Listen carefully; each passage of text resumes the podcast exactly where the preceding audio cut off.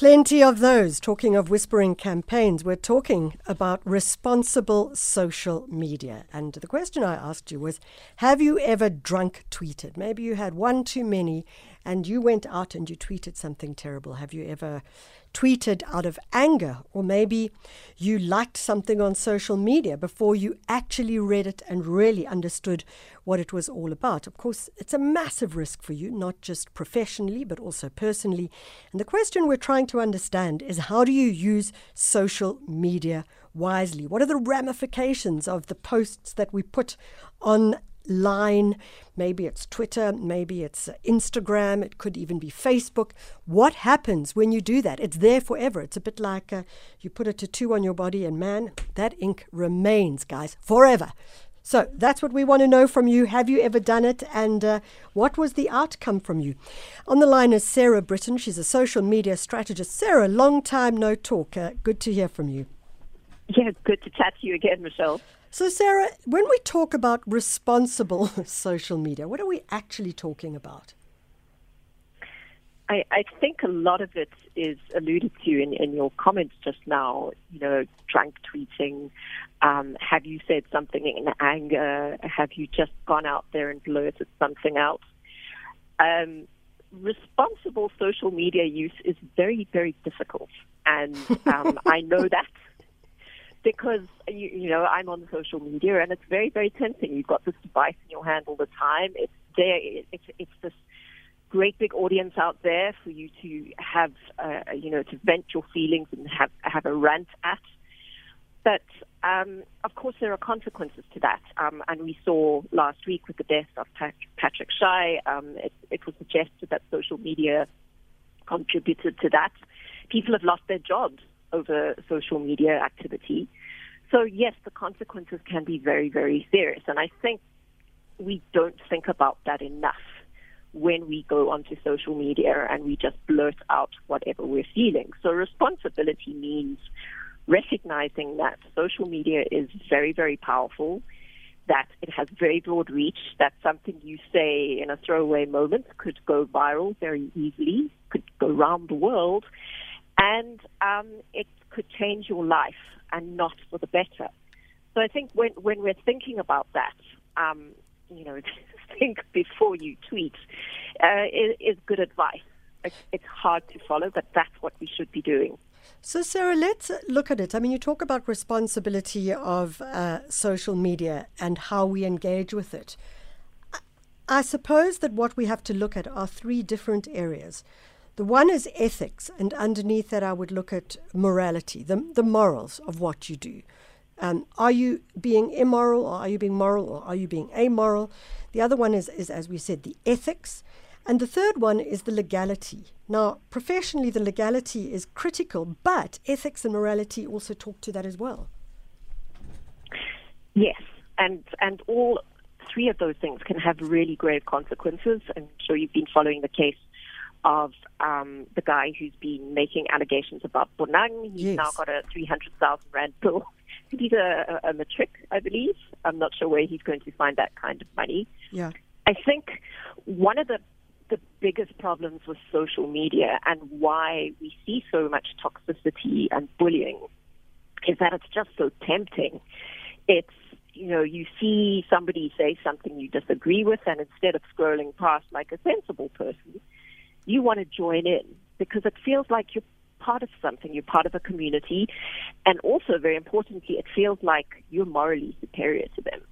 I mm. think this drives a lot of social media activity. So, a celebrity, and it doesn't even have to be a celebrity, somebody says something you disagree with or goes against prevailing sentiment, somebody uh, calls them out on it, and then everyone joins in. It's like, uh, you know, a, a, you know, a swarm of bees. You know, the pheromones are out, and people just want, if not blood, then they want to feel good about themselves. And, and of course, what happens is the person on the receiving end of this, um, you know, will ex- might well experience mental health distress, um, or you know, it might might you know, it really might affect them very very severely.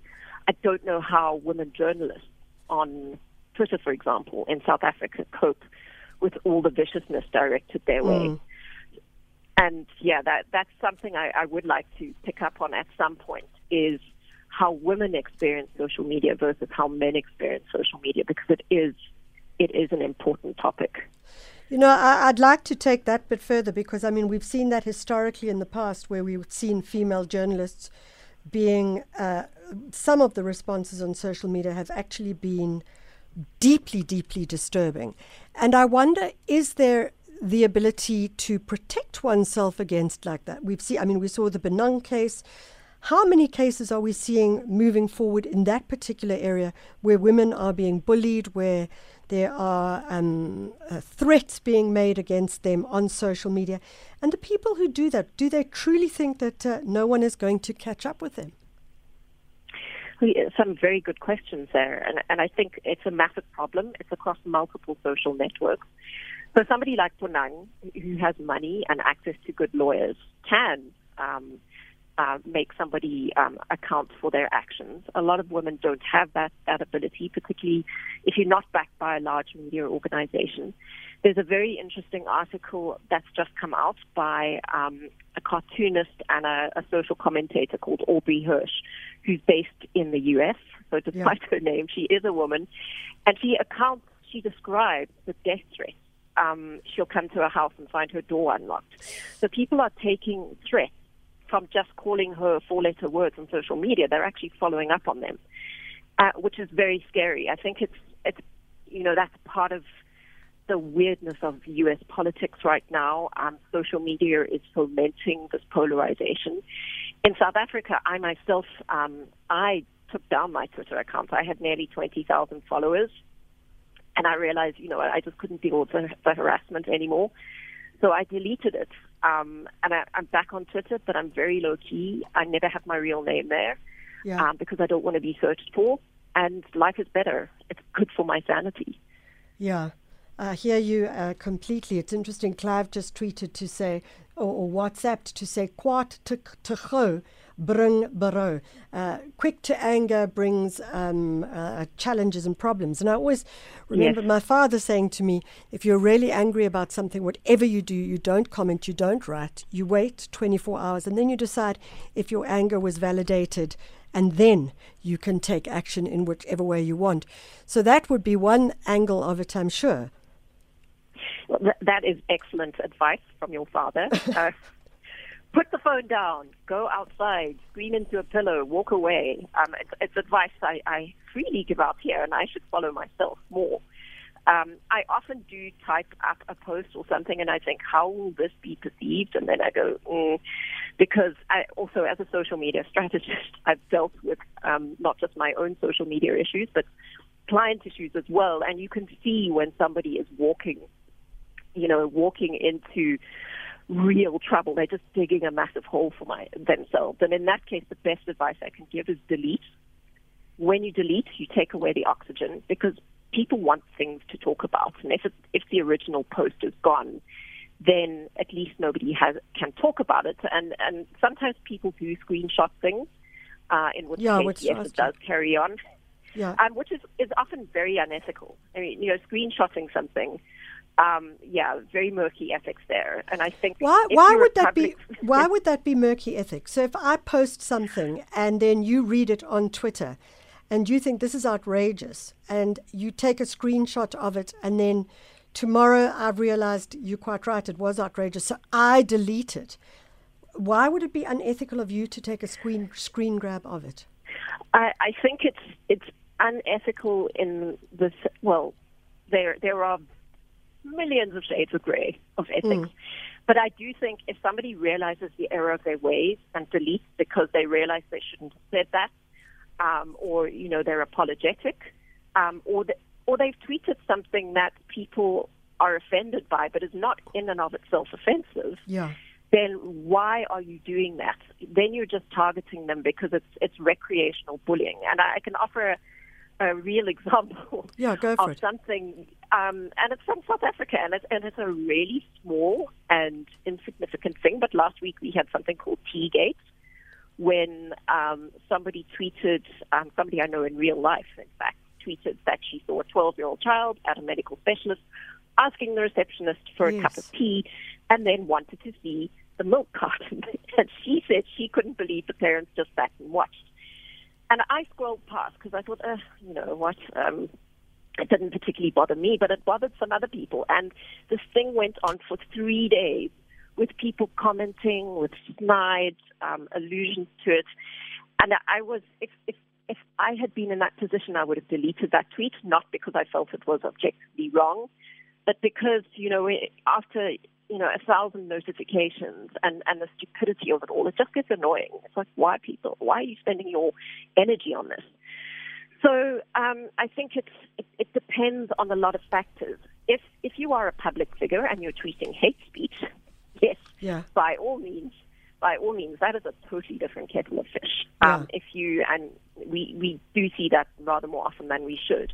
But if it's something innocuous, if if it's a matter of opinion, then why are you spending your energy uh, getting your knickers in a knot over this thing? Yeah. Roll past, push, push the phone down, and we've got better things to do. Uh, you know, Sarah, I actually saw the tweet of the person who said this child asked to see the, the, the milk. And I thought, well, at least the child knows, but you know, maybe they fr- can't drink milk. Maybe it's they can only drink certain types of milk. I don't know. At least the child knows what their own health is, and it, it's. It seems also there was there was something in that particular tweet that made me think it's as if we don't want children to well, they must be seen, but they can't be heard. Oh yes, that that came up a lot. and I was I was I was intrigued by that because I don't believe that that yes. should be the case, and I think that any child that is open enough to say I, I, would like to see this, good for them. At least they know where their future is yeah, going. Well, you know.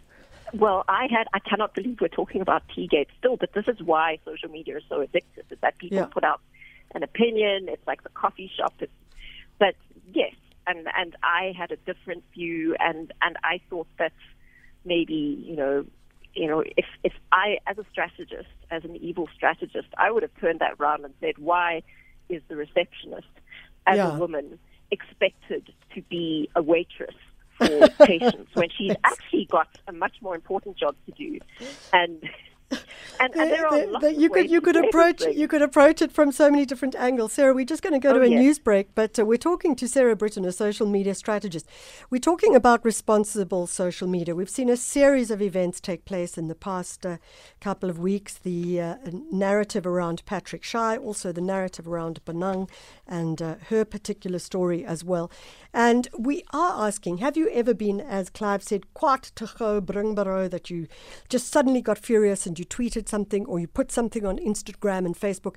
And what happened? How did you feel? What did you do? Did you just suddenly delete it or were you so angry? Do you sometimes feel like you've been bullied on social media? And certainly we've seen many women uh, taking that on as well. You can SMS us 41391. We'd love to hear your voice 0614104107 or 011 So we're going straight to our headlines with Luyanda. Michelle Constant on SAFM. 1332 and uh, on the team you just heard Luyanda news but Hlokwa and Pelo on production and KG on the decks as well keeping you going till 3 o'clock today. We're talking about being so, uh, responsible on social media and I was interested in what Noel tweeted as well saying we see social media fermenting polarization and that is so true. Continues to say it's also rather slow to react. But Spotify and other platforms are just as toxic. Just look at Spotify's murky ethics around Joe Rogan misinformation. So that was an interesting story. We, in fact, covered it uh, in depth on uh, our show on the weekend, where we were looking at social media platforms and platforms uh, for streaming. So we were looking specifically at Spotify and the story with Neil Young and Joe Rogan. Of course, Joe Rogan doing a podcast which puts up massive information, misinformation, and disinformation about vaccination. And Neil Young, the musician, and many musicians of his ilk saying, Well, pull us off Spotify. We refuse to have our music on there because Spotify was allowing it to continue. So it raises some really, really interesting conversations there. We have social media strategist Sarah Britten on the line. Sarah, thank you so much for joining us. Thank you for having me on the show. Sarah, let's uh, continue with the concept of. Um, I think this idea of how social media is used for misinformation and disinformation, and indeed the responsibility it is of the person who puts that information out there. Talk to us a little bit more about that. Well, it's interesting that one of the, the tweets you mentioned talked about polarization because that is uh, one of the consequences of all these little pieces of behavior adding up. So somebody expresses a view which may or may not be correct. Somebody um, opposes that or chooses to amplify it. And I think um, at the individual level, it's it's often it feels quite disempowering. How do you combat misinformation, or how mm. do you mm. create a better environment overall? And I think one of the things we can do is to resist the temptation to amplify things um, that are filled with misinformation. I think one of the one of the consequences, one of the problematic consequences with deciding that only one kind of information can go out is that people who are susceptible to conspiracy theories or who believe that um, the media is filtering messaging, which in many cases they are, that tends to feed into their belief about the world. So I think that saying, you know, putting out blanket statements saying thou shalt not put out this kind of information may end up not addressing the problem as effectively as we would like it to. I think every single day in every single interaction we have to think about am I spreading something that is accurate? I mean, yesterday we had Helen Zille, of all people, putting out or amplifying uh, an independent online piece about a naval gun that fired into mm. Simonstown, which turns out to not be true, um, based on what the Navy themselves said. So you have, we, we all need to look at what is the source, who's saying it, um, can I back it up? I tend to always Google something. If I see something that looks, eh, it could be a little bit off, to check if it comes up on Snopes, for example. And if I can't find any independent verification, then I'll tend not to, to want to retweet it.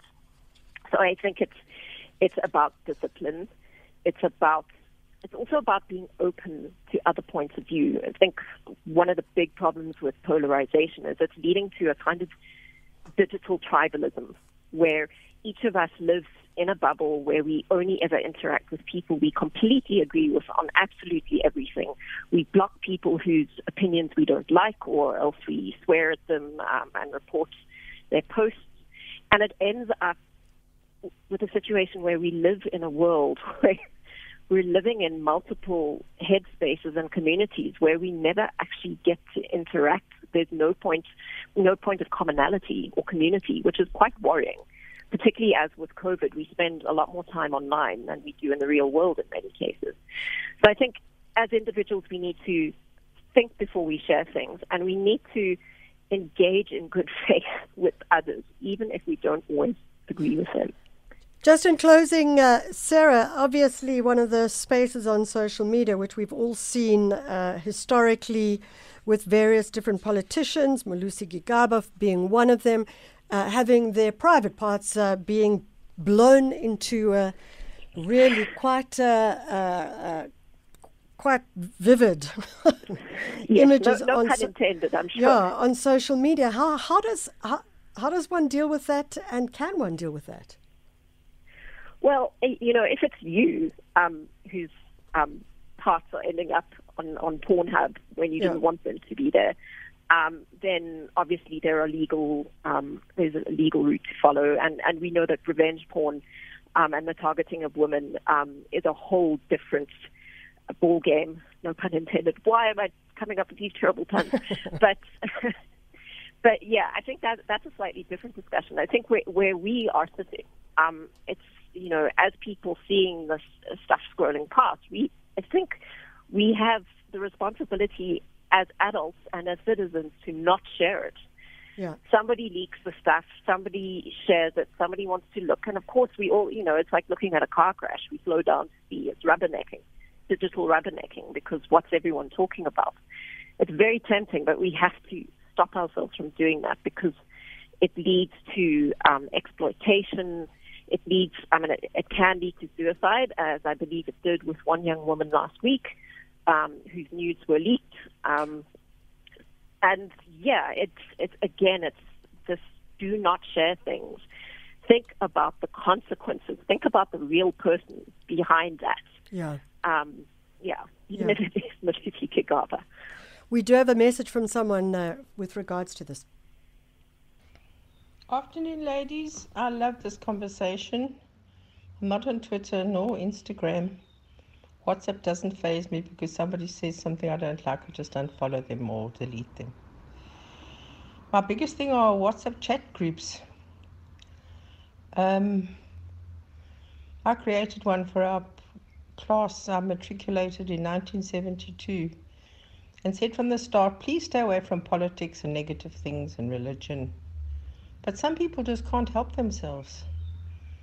And it got to the stage that I just left the chat and probably won't go to my 50th class reunion. Yeah, it's, I don't know, I find it very intrusive. Geez, now there's an interesting topic, Sarah. Is the um, is WhatsApp groups? I mean, we're all on a family WhatsApp group. I mean, I've been scorped off a certain family WhatsApp group. Well, they didn't actually scorp me. They just quietly all moved to another uh, WhatsApp. It wasn't close family, but nevertheless. So I know that thing where you just you can get into huge fights with family, but also where people use WhatsApp to to put opinions out when actually it might just be an information based WhatsApp group. How does one deal with that? Well, I, the, I, I think I, I just my heart breaks for your listener. I mean, can you imagine not going to your 50th school reunion because of WhatsApp. Um, and but that is one of the things you can leave, you can mute. The mute button, I think, is one of the most underused features of social media. So you can have a presence there, but but it, it's not going to get you down or ruin your day because WhatsApp can definitely do that. Um, sometimes you do need to block. Um, maybe you know you make very clear rules up front, and if people break them, then you remove them if you're an admin. Um, unfortunately, of course, we are dealing with human beings, and much as we would love human beings to behave nicely and be adults and be in full control of their emotions and not be terrible, people people are people. Uh, and that's that's the root of the problem with social media. And social media has made it so much worse because we can all see what everyone else thinks. Whereas yeah. before we'd have to we we didn't know, we, we assumed. I think that uh, when we look at it, maybe one of the, the first things to think about is really that engagement. What does it mean to be empathetic? And also, what does it mean not to just put oil on the fire because you want to be a bully or whatever the case may be? Sarah, thanks so much for joining us. That's Sarah Britten. She's a social media strategist and uh, has had many of her own experiences, I know, on social media as well.